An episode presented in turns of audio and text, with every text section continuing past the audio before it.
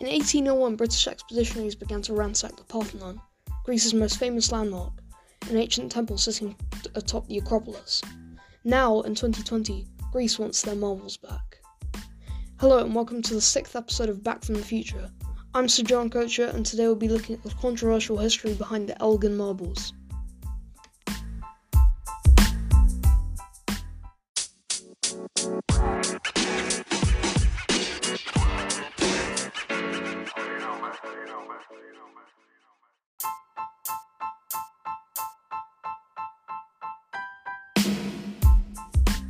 Way back in four forty-seven B C, an architect named Phidias was constructing Athens' piece de resistance, the Parthenon. It was designed to show that Athens was the centre of Greece. At the time, Greece as we know it was a collection of warring city-states, including Sparta, Thrace, Macedonia, Crete, and Athens. Athens wanted to establish itself as the best of these, and seeing as they all worshipped the same gods and spoke the same language, it made sense for Phidias to build a huge temple, the biggest in the Balkans, so even the other states would have to admire Athens' piety and riches. In truth, though, Athens wasn't rich. The Parthenon served this purpose for a short period of time. In the late fifth century B C, Athens was more focused on fighting Sparta in the west and defending against Persia in the east, all while maintaining a democratic society and keeping up their crumbling economy. Persia came and Persia went. Alexander the Great then conquered the entire Middle East, but that fell apart too. Greece was then conquered by Rome, and Rome ruled Greece relatively peacefully compared to how it gov- governed other countries like Britain. The Roman Empire fell in the fourth century A D, and Greece became part of the Byzantine Empire, where Greece became one of its most crucial territories. Byzantium fell in fourteen fifty-three, after centuries of struggles against Seljuk Turks, Mongols, and finally, and most crucially to this episode, the Ottomans. It fell after, I think, nine crusades. The Ottoman Turks conquered Greece in fourteen sixty. This was quite strange because Greece had been largely Christian since about first century A D. This Ottoman invasion is quite important because in, in sixteen eighty-three the Parthenon was critically damaged as the Turks used this as a fortification in a war against the Republic of Venice, as the Parthenon is atop the Acropolis, which is a tall hill giving the Turks the high ground. Three of the four walls crumbled, ancient statues were blown to bits, and over the next few centuries the marble rubble was scavenged for building materials and was looted. After a, about a century later, the Earl of Elgin of Britain was given the role of Ambassador Extraordinary and Minister Plenipotentiary of His Britannic Majesty to the Sublime Porte of Selim the Third, Sul- Sultan of Turkey. I know, only in the British Empire, that is a long title. He went to the government after being sent to the Ottoman territory and seeing the Parthenon, and asked for permission to cast and draw the wonders of the Parthenon. They said no, so he did it anyway. When there, he heard of Turkish plans to burn it for lime, which would be used for building. Seeing as he wouldn't be able to complete casting the marbles and statues, he took them so that Turkey wouldn't be able to burn them. He took statues and friezes from the temples of Athena and Nike, and from Propylaea and the Erechtheion. Although Elgin took the marbles for conservation efforts, he intended to use them to decorate his home once he finished casting them. However, a rough divorce forced him to sell them. Although he received higher offers from other countries, including Napoleon, he sold them for lower than it costed him to get them, so he actually lost money, because he sold them to the British government. This is an example of a of British sense of imperialist superiority, which we also saw the controversy, uh, controversy over the Kohinoor diamond, which is a massive diamond stolen from India which weighed ninety-three carats before it was cut by the British and put into the crown jewels. India has long demanded these back, but Britain has denied, and we'll get onto how that parallels the Elgin Marbles later. One thing that has been a subject of contention within the Elgin Marbles dispute is the legality of the excavation of the Parthenon. Elgin claimed to have received special permission from Turkish Sultan Selim the Third, but when further prob- probed, he was unable to produce documents to, pro- to prove this. Later on, Elgin produced what he claimed to be an Italian version of the English document, which was seemingly lost. This has been seen as very questionable, as people believe it's a forgery because it lacked the formalities used in documents referring to the Turkish Sultan. The modern-day equivalent of basically what these documents said is um, uh, calling Donald Trump bro, or calling him by his first name. That's what it was. That's basically what this document said. Because uh, in the eighteen, in the nineteenth century, you had to call the Turkish Sultan uh, your supreme leader or something. Vasilis Dimitriades, a professor of Turkish studies at the University of Crete, said that any expert on Ottoman history can confidently say that the document was fake. However, a docu- the document was recorded in a parliamentary report, which argued the opposite and said the obviously fake document was real. Parliament probably did this because if the document was in fact fake, they would lose the Elgin Marbles, which are really cool and look for, look nice next to the rest of their stolen stuff, including the Burmese uh, tiara and the Kohinoor diamond, as well as mi- millions of pounds worth of uh, diamonds from Rhodesia. Basically, the, the British lied about the authenticity of the document because they wanted to flex. Parliamentary records, however, show that they didn't even look at the document, because the guy who was testifying forgot it at his house. It's pretty pathetic.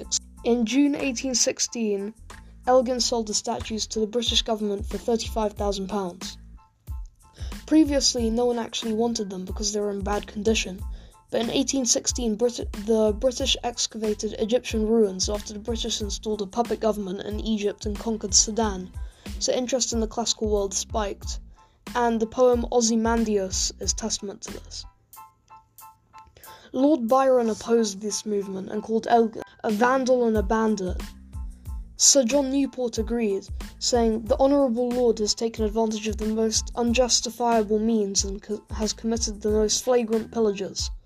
It was, it seems, fl- fatal that a representative of our country loot the those objects that the Turks and other barbarians had considered sacred." So that's not completely accurate, but you get the gist. I mean, he was saying that the Turks worshipped the Parthenon. That's obviously not accurate, but you know, the the gist and the spirit is there. Another controversy Greece is angry about is that during the illegal excavation, Elgin dropped his huge statue of Poseidon, larger than life, and it was destroyed just through carelessness. Also, in extracting these statues, Elgin caused irreparable, irreparable damage to the Parthenon as a structure, so what was actually left in Greece was critically damaged. After the marbles were stolen, Greece fought a war of independence with Turkey, and Turkey once again used the Parthenon as fortification. The Turks melted the Parthenon to make bullets, so the Greeks, who had lost nearly all of their antique relics, gave their bullets to the Turks to minimize damage to the remaining ruins of the Parthenon. The artifacts are now in the British Museum. During the eighteen hundreds, pollution damaged the artifacts, and many more relics were broken when museum empo- employees tried to clean them. In nineteen thirty-seven, the museum tried to clean the marbles. However, they did not know that the marbles were originally brownish, not white. If they tried to scrape off the brown, but if something is brown, you can't scrape it off. They caused critical damage to the relics in, pro- in the process, just through ignorance. The Brits didn't even take responsibility after they realised their mistake. They blamed it on the weather and said the damage was exaggerated for political reasons. In nineteen sixty-one, a schoolboy on a school trip broke off one of the legs of one of the statues depicting a centaur. In June nineteen eighty-one, a figure was damaged by a skylight which fell onto it. And now, in twenty twenty, Greece is in trouble. For ten years, their economy has been in decline and their population has been rioting, with low morale. And it's been so bad that Greece sued Iran for eighty million euros over a war which happened in five hundred B C. And now, with Brexit, Greece may permanently use, lose the Elgin Marbles. Their argument for the return of the marbles to Greece is that they were obtained illegally, that they culturally belong to Greece, and that they would not be further damaged by the irresponsible British Museum if they were returned to Greece. The ruling Conservative Party of Britain at the uh, right now, however, has denied Greece's request, but Labour opposition leader Jeremy Corbyn has not ruled it out as a possibility. I emailed the Conservative Brexit Secretary Stephen Barclay, but he declined an interview. I also emailed the British Museum, but they declined. However, they did give me an email response as opposed to a telephone call. And the email response is quite interesting. I'll read it out now.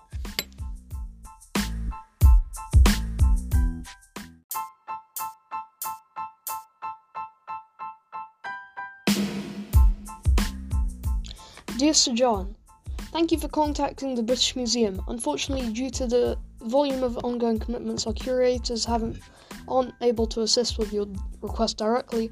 However, you can find the museum's position on Parthenon sculptures on our website. The sculptures in the British Museum's collection were acquired legally over two hundred years ago with the full knowledge and permission of the legal authorities of the of the day in both Athens and London. We believe that the sculptures are a vital part in the interconnected world collection the museum displays to, the, to a global public of up to six million a year. We enjoy cordial relations with our museum colleagues in Greece and are always looking for ways in which we can collaborate further to study these wonderful and important objects.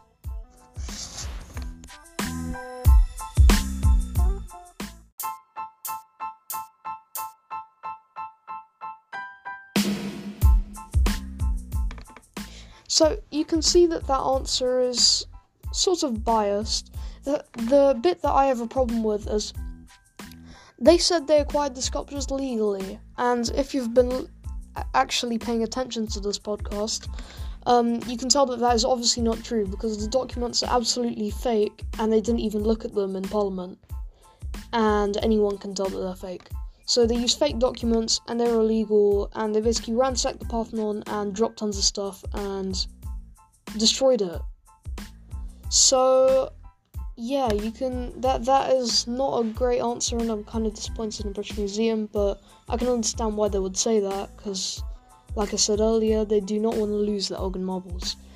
Uh, once Brexit uh, Brexit deal has fully been negotiated, there's basically no chance of Britain getting, of uh, Greece getting those marbles back, and that's kind of sad, actually. Um, most people would say the conservative hoarding of the Elgin Marbles, as well as the Kohinoor diamonds and the Burmese rubies, are the dying screams of British imperialism, and I would say I would agree with that. Um, it's the last cry of the British trying to sort of sit. They don't have the colonies anymore, obviously. They're trying to salvage what they took from the colonies whilst they had them. And I think they should return the Elgin Marbles. Almost forgot, today we have to do the week in news. This is the segment where Sir John looks at the week's news and reviews the last week's news and sees if his uh, predictions are correct, and then makes prediction, predictions for the developments that will happen in the, over the next week. And next week we'll look back at the predictions and see if they're correct, and so on. But yeah, Sir John, uh, I just look at the news and uh, explain the historical backgrounds to it.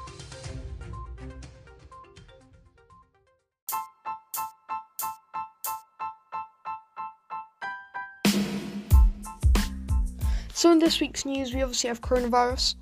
Um, Boris Johnson has shut down all schools in Britain and has recommended that all non-essential travel has uh, should be shut down, basically. So you can see that this is not going to be good for the next year, or, and the world isn't going to recover from this uh, very soon. I thought this wasn't going to be a bad thing, but this has turned out to be much bigger than I thought. Um... So, you can see how uh, Britain and other governments shutting down non-essential travel is going to affect loads of things. So, hospitality and entertainment bus- industries are going to do really badly. And that's just not a good thing, because that means that when you come back in, when this all blows over in twenty twenty, like, wh- when you come back from quarantine in twenty twenty-one...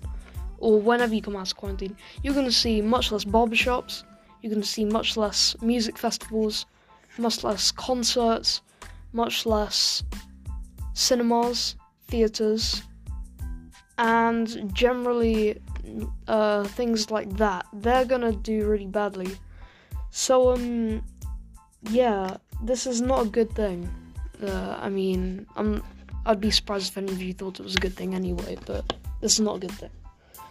Um, the other bad thing about this is people just aren't listening. Um, I did say this last week, democracies cannot control their populations. It's really hard.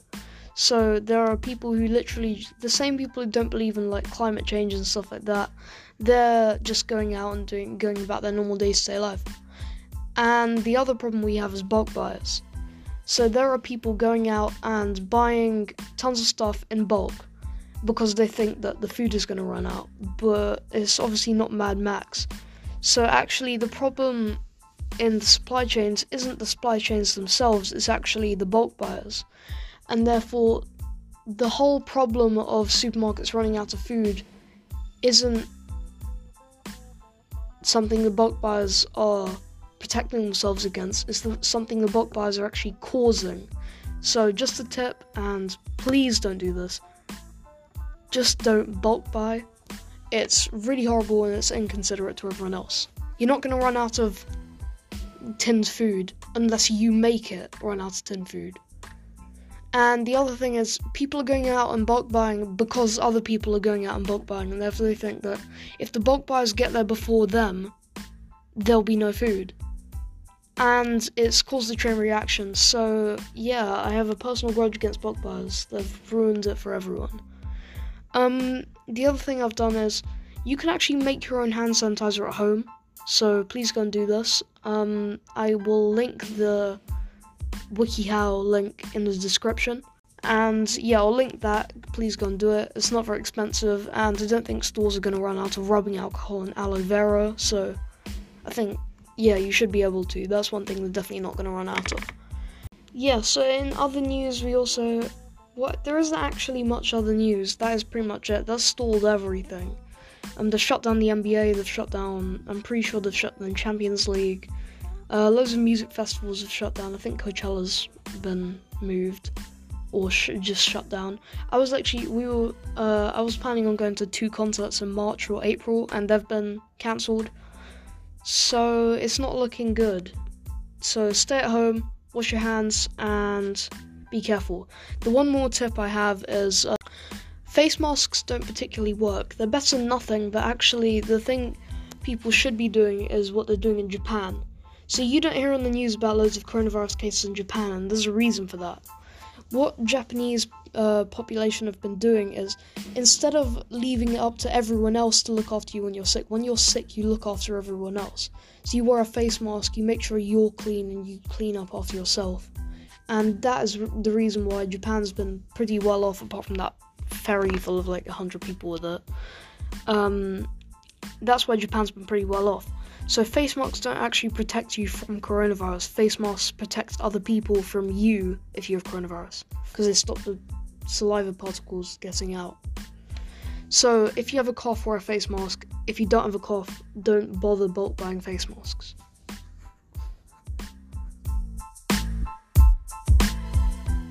So yeah, um, that's it for this week. Be sure to send me your opinion on this controversial issue. And uh, like, subscribe, and follow me on Instagram, uh, Back From The Future Podcast. And yeah, I hope you enjoyed today's episode. Um, because of coronavirus, I understand lots of people are going to be at home more, and so am I. So I'm probably going to be making more content. Um, you might see a few bonus episodes, so stay tuned. And season two coming soon.